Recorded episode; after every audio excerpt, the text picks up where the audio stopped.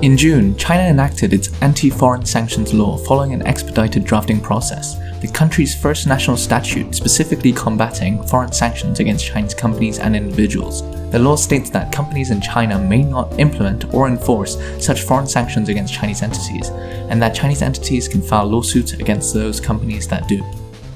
I'm Vincent Chow, a reporter at China Law and Practice and host of the China Law Podcast, a weekly podcast exploring China's business and financial sectors from a legal perspective. With me today are Lester Ross and Kenneth Zhou, Beijing based partners at global law firm Wilmer Hale, who are also integral members of the American Chamber of Commerce in China. In today's episode, Lester and Kenneth discuss what the primary concerns are among their multinational clients more than a month on from the new law being passed. We also discuss some of the practical impact of the new law on business, including on contractual clauses and global compliance strategies. Lester, Kenneth, welcome to the China Law Podcast. Our pleasure. I want to start by discussing some of the context of this new law, because last time both of you appeared on the podcast, it was in June 2020, where we discussed China's announcement of an unreliable entity list, which was meant to counteract foreign sanctions and export controls against Chinese entities. And also, since then, we've seen the Ministry of Commerce introduce the so-called blocking statute, which was in January of this year, again to counteract some of the foreign sanctions and export controls that we've seen imposed against Chinese entities in recent years. So, Lester, I want to start with you. Can you briefly summarize what the key differences are between these two previous measures and this new law that China has introduced? Yeah, first, the big differences are that these are actual laws. Uh, that is, both the blocking statute and the uh, the sanctions, the anti-sanctions law. In contrast to the unreliable entity list, so China has sought to impose a legal structure uh, as we see in, with the anti sanctions law. But in terms of the implementation of the anti sanctions law, so far we haven't seen any action. So the sanctions law targets individuals and organizations that are essentially complying with a foreign country's sanctions. And it, unlike the blocking statute, which was directed against third countries. Uh, let's assume, for argument's sake, that the United States imposed a sanction against China, and then a Japanese, Korean, Norwegian, or whatever country, a company or country chose to comply with such sanctions. Then China was not going to target the American entities or the United States, but rather the third country or the third party. So the anti-sanctions law direct is directed against the, in this instance, uh, again hypothetically, um, the United States but it's directed not against the country, but rather against the individuals and organizations, as well as their principals, relatives, or principals of the organizations who were deemed responsible in some sense for the imposition of sanctions against China. And it provides some remedies. You know, private litigation is a remedy. But again, so far it hasn't been actually imposed. And therefore, it still uh, leaves China in the position of trying to determine uh, whether and how to address what is fundamentally a conflict of laws. Laws imposed by, again, in this case, the United States versus Chinese law. And how do you go about that? Uh, are you in a position to sanction individuals and organizations? If you are, does that really make any difference? After all, you can sanction um, th- a think tank, and those people just won't come to China. Um, you could sanction companies, but you, are you actually hurting the companies themselves and in turn hurting the Chinese economy? Well, and it's hard to imagine many companies actually playing an active role in soliciting the sanctions and advocating for the sanctions companies generally feel that they're victims of sanctions one way or another because they can't do business with a third country. Now, for compliance with law purposes or in their own minds, uh, environmental, social, and governance considerations, they may comply with such sanctions. They may have to. But companies themselves rarely go about trying to see sanctions imposed on other countries or parties. Right. So, unlike the blocking statute, the anti sanctions law directly targets the country that imposed sanctions rather than any third party countries that are subjected to those sanctions. Um, and it, the law is also different from the unreliable entity list because um, the law is a statute while the unreliable entity list is a regulation. So do you think the fact that, as you say, these previous measures, um, they haven't actually been implemented at all, and the fact that China now introduces this high-level anti-sanctions law, do you think these two facts are related in any way? Yeah, well, they're two different relations. One you could argue, and I think it's fair to say, that the blocking statute and the threat of the unreliable entity list haven't succeeded. in stopping the United States and some other countries from imposing sanctions against China. So they've essentially been forced to up the ante, that is, China has, but it still hasn't actually imposed sanctions against uh, the originating country. So, in that sense, there's a relationship amongst them. It also has a the force of a statute, which uh, certainly the unreliable entity list does not. In that sense, as well, there's a relationship. But I think it's also important to recognize that it is very difficult for a country to take contrary action uh, without hurting itself. I mean, China could, for example, impose sanctions against companies that complied with sanctions imposed, again, for argument's sake, the United States. But as narrowly focused as those sanctions, uh, that those actions might be, the risk is not only that uh, some business with that particular company or companies is affected, but that other companies will say, ooh, maybe we don't want to do business with China and we'll just be polite about it.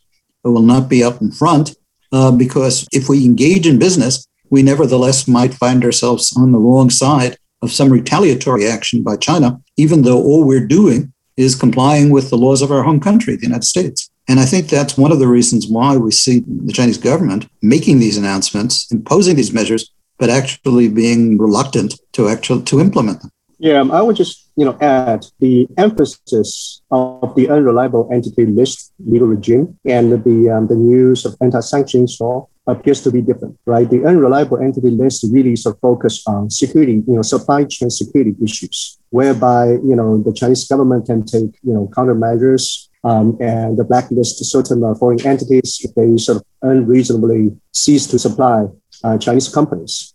Um, so the unreliable entity list regime seems to focus more on international trade and economic related issues, uh, while the, the new anti sanctions law is much broader. It covers sanctions relating to political issues as well as others, but appears to have um, particular emphasis on political sensitive topics uh, on which sanctions are based. Okay, so what kinds of inquiries have you been dealing with? Maybe we can start with Kenneth this time. Yeah, we have been uh, receiving um, a lot of inquiries you know, our clients and also um, you know, the foreign business community here with respect to how this law is going to be enforced. At this particular point of time, uh, it's not entirely clear how the law is going to be enforced. Uh, I would say the major concern from uh, multinationals doing business in China is, yes, is because the law basically says, you know, the Chinese government can take, you know, countermeasures against, you know, foreign, uh, you know, entities or organizations or individuals, you know, who sort of, uh, you know, are involved in imposing and the decision making and enforcing or implementing foreign sanctions against Chinese organizations and individuals. So for multinationals doing business in China, the major concern is how this impl- implementing or enforcing sanctions against China is going to be interpreted. Of course, for multinationals doing business in China, they have to you know, comply with Chinese law as local law where they conduct business. But on the other hand, they will have to comply with uh, the laws of their home jurisdiction where, where the, their head office is. For example, for U.S. companies doing business in China and other, you know, multinationals doing business in China, you know, they need to comply with the U.S. export control regime, right? The entity list as well as OFAC. Uh, and so the question arises is, you know, whether the new Chinese anti-sanctions law is going to is going to have a uh, impact on foreign multinationals' ability to, you know, uh, implement uh, these uh, laws and uh, regulations you know, a lot of multinationals, they feel that they are likely to be forced to pick side, pick a side, you know, in terms of enforcing US laws or foreign laws versus Chinese laws. And unfortunately, sort of they are caught in between. And, um, you know, this which sort of certainly adds another level of uncertainty in terms of their, in terms of doing business in China. I would add to this, one of the big issues that uh, our clients are concerned about, and justifiably so, is whether they have the freedom to choose with whom to do business. And so, again, assuming for argument's sake, we're talking about the United States imposes a sanction against China, it wouldn't necessarily, of course, apply to US companies. It would apply to any companies within the scope of the law who then are stopped, really, in order to comply with US law, from doing business with particular Chinese entities. And companies have generally been able to decide on their own with whom they do business. But now there is a risk that the, the decision not to do business with a particular company uh, or enti- other entity uh, could be construed as compliance with sanctions imposed by, again, for argument's sake, the United States or one's other another country. And that is a major concern on the part of companies. Another concern is, is, is how do you govern, how does an internet, a multinational company govern its responsibilities amongst its subsidiaries around the world? If the company is, let's assume, incorporated in the United States, and it is required under United States law to comply with sanctions against China. What about its subsidiaries somewhere else in the world, including its subsidiaries in China, which are subject to Chinese law? Can they comply with the sanction as well? Well, in general, this poses a major concern for companies because they then have to decide. They're supposed to be governed as a whole. That would be true in China's as Chinese law as well. But nevertheless, they are separately incorporated. Uh, how do you manage to do both? And how can you manage to distinguish between those different choices in advance of a problem that arises later when new sanctions are imposed?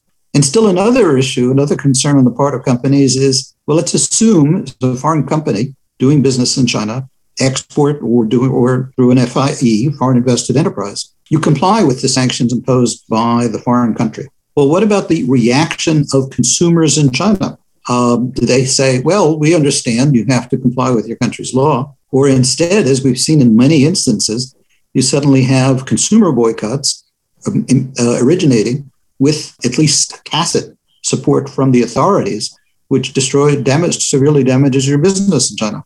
Right. So the anti-sanctions law identifies quote unquote discriminatory restrictive measures, um, which is uh, what the law is supposed to counteract. So is there a consensus that US sanctions and export controls, for example, that these would count as uh, such measures covered by the new law? Well, I, th- I think we can't say that it, speak with any certainty until this some of these measures are are identified, if they are identified at all. But certainly, it would seem that they would constitute discriminatory restrictive measures. However, again, I think the Chinese authorities are looking for means to make it seem like they're going to take action, but they're still reluctant to actually take action uh, using these tools because, firstly, they're difficult to, to handle. Um, you know, if you impose one and it's ineffective, do you have to keep imposing more? Or if it is effective, does it actually hurt your economy even more than it hurts the other country's economy. So it's it's difficult to anticipate how frequently or extensively these measures may be imposed. We haven't seen any so far, but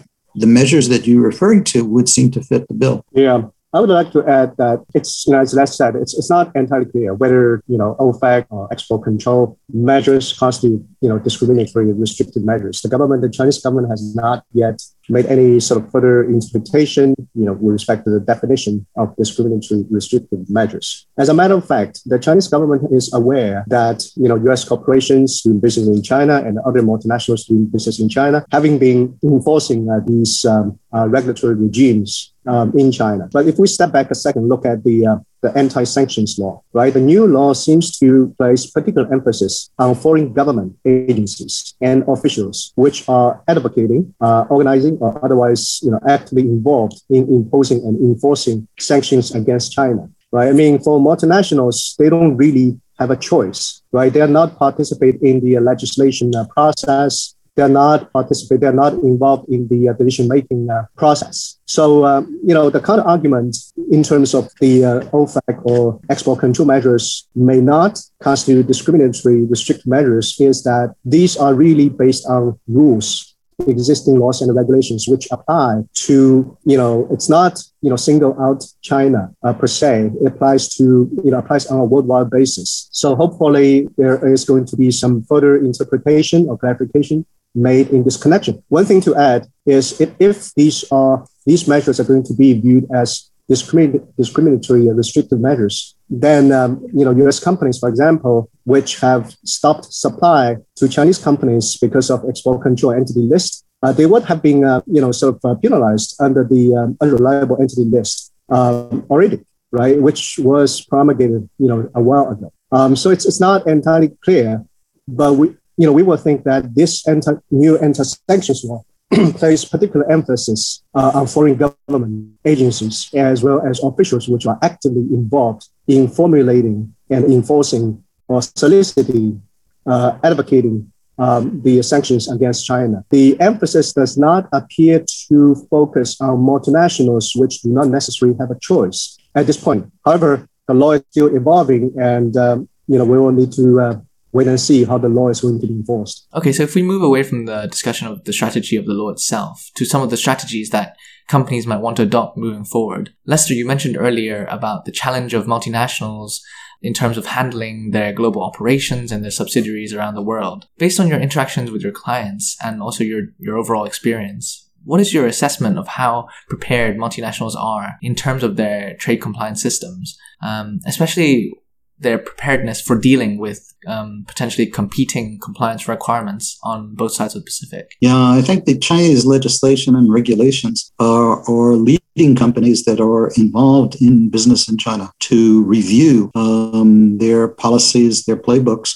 in order to ensure that they are as current as possible so that they can minimize the risk of being caught up in a, you might say, a sanctions war uh, or a retaliatory war between China and another country, whichever countries we're talking about. So it is a major concern. I think large companies already have, generally have policies in this regard, but changes in law and regulation impose an obligation on them to check and see whether what they have is adequate to address the new uh, circumstances. And, uh, and we find that a number of companies find that they have to make some adjustments uh, because um, the policies, which may not have been looked at for a few years, are suddenly inadequate. One, to address all the changes in law. But in addition to that, with respect to their uh, foreign invested enterprises doing business in China, uh, the teams here may not be fully aware and trained in how these policies are supposed to work. So they have to be trained or retrained so that they don't find themselves in difficulty and so, alternatively, that they are prepared when and if a contingency arises, how to respond, which may be to say, well, you have to talk to the head office. You can't, we don't have responsibility in this instance. You know, just in terms of the uh, the, uh, the sanctions, right? I mean, uh, the uh, the new sanctions laws, I have to say, it applies to sort of um, you know all business in China, right? It does not only apply to multinationals; it also applies to Chinese companies doing business. For example, in the financial industry, a lot of Chinese financial institutions are doing conducting business in the US, right? The banks, the Chinese banks in the US, the Chinese uh, insurance companies, and, and, others. They are also facing the same issue as multinationals are facing now under this new sanctions law. Chinese financial institutions doing business in the US also need to comply with the US legal regime, you know, including OFAC and others. It's really sort of, you know, a sort of issue for all the industry players. And in terms of uh, what kind of sort of advice that we might have for multinationals, you know, doing business in China to mitigate the risks. Um, so one thing we have, you know, in mind is yes, we have been advising uh, our clients in financial industry and other industrial sectors is to, you know, perhaps also review their agreements, their user agreements with their customers right, to you know include the necessary compliance obligations where the uh, multinationals can you know have a right to sort of review the business, reassess the business relationship or to take some um, you know measures if there is a uh, potential violation of law in the jurisdiction where they conduct the business as a global company. So, um, you know, the reason, you know, in China, you know, in addition to anti-sanctions law, there's also a contract law, right? So basically, the Chinese contract law support the principle of freedom of contract. So uh, in this connection, it might be um, you know, advisable for multinationals to uh, consider review or re-review their contract, their standard contracts with their customers or user agreements in China to make sure that they have necessary protection from a contractual perspective to mitigate the risk in this connection. That's a very interesting point because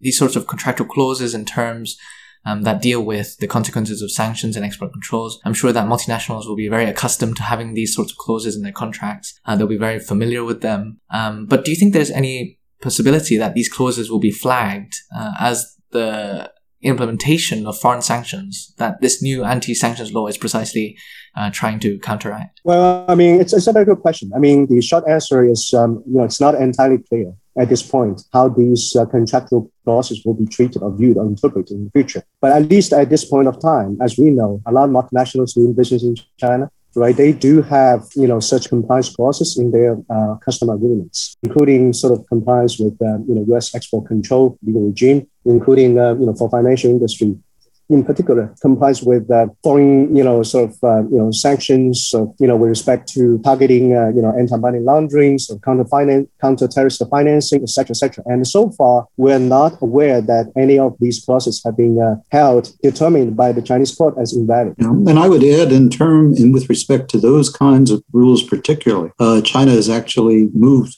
again aggressively. I shouldn't say aggressively, has a different implication within the last number of months to more closely conform their uh, rules with respect to financial services to those adopted in the rest of the world under the Financial Action Task Force. So it's not as though China, in terms of uh, averse, is opposed to doing what the rest of the world, in terms of any particular country, wants to do. Uh, China also recognizes that its companies are operating internationally. As Kenneth said, they have to comply with the laws of the jurisdictions in which they operate. Okay, so move on to my last question then, which is about the key areas of uncertainty moving forward um, that businesses and lawyers like yourselves uh, would most want clarification. We've already discussed um, the need for, uh, for clarification surrounding what specific foreign sanctions would be targeted, uh, or whether compliance with those sanctions would constitute implementation or enforcement of those sanctions, as well as whether um, sanctions related contractual clauses would be an example of such implementation, implementation or enforcement.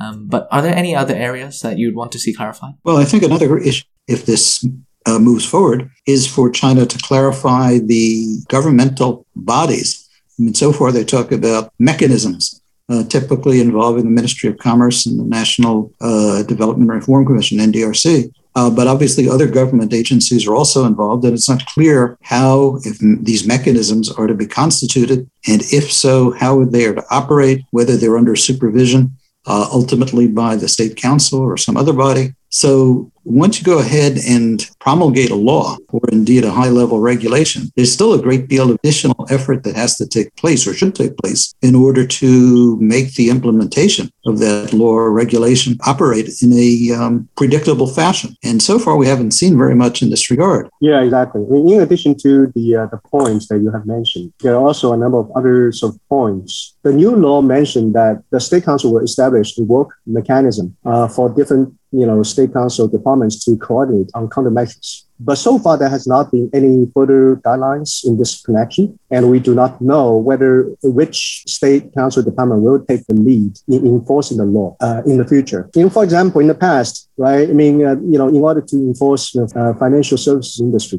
PBOC, People's Bank of China, has been the main regulator in terms of you know formulating or sort of instructing the industry, the financial services industry, to enforce sanctions uh, adopted by uh, United Nations Security Council, for example, where they will sort of, uh, you know, sort of publish sort of internal sort of policies or rules for the financial institutions to follow. But in terms of this new sanctions law, anti-sanctions law, it's really not entirely clear which government entity is going to take the lead in the future. So that's something that needs to be clarified. Uh, in addition to that, the um, uh, the uh, the new law also provides that the determination with respect to you know the blacklist or you know for the countermeasures, uh, as well as imposition of countermeasures, are final. Although the law says such determinations may be changed by relevant government department depending on you know the, the actual situation or later developments, it's not entirely clear whether the parties which are adversely impacted by these countermeasures will have recourse to judicial review. That's something very important, but that's something which is currently missing from the new law. So hopefully,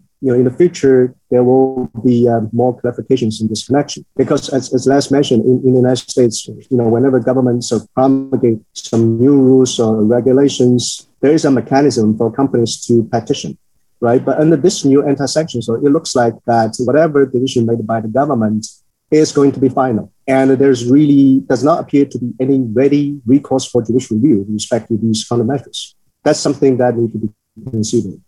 I would just add one more point too, which is uh, whether this law is intended to apply and does have reach to Hong Kong and Macau as well as the mainland. It refers to the territory of the People's Republic of China, which would include uh, Hong Kong and Macau, but if it is so imposed, that would, among other things, further diminish the, the claims made by China and Hong Kong that Hong Kong is separately administered, uh, maybe not for national security purposes, but for economic purposes. And yet the sanctions regime is very much an economic uh, law. It's not so much national security, but it's really directed to economics. And uh, so this is another issue that uh, is at this point not entirely clear. Okay, and what about the uncertainty for law firms themselves? Do you think there might be any risks uh, for firms that are working with uh, clients that are um, complying with foreign sanctions and that might be the targets of uh, Chinese countermeasures? Yeah, I, I would like to add the um, there is some potential risks right with respect to the uh, the China business operations of foreign law firms under this uh, new sanctions law because you know under Article 11 of the um, the sanctions law it provides that all sort of organizations or individuals in China need to comply as, as an obligation to comply with the uh, the Chinese government sanction regime which sort of does not necessarily sort of uh, you know exclude you know foreign law firms, China offices from this obligation, from this pretty broad obligation. So so there's a risk that, for example, if Chinese government announced certain sanctions against you know U.S. individuals or you know uh, uh, officials, organizations, or you know EU individuals, organizations, or other foreign parties, then the China offices, uh, in theory, if, if we interpret this so broadly, might also have an obligation, you know, not to deal with, not to represent these these parties.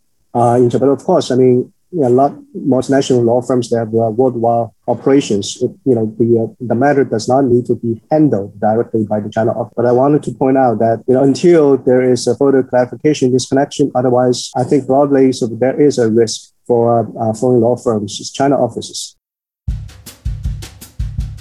Great. Well, Lester, Kenneth, thanks for joining me today.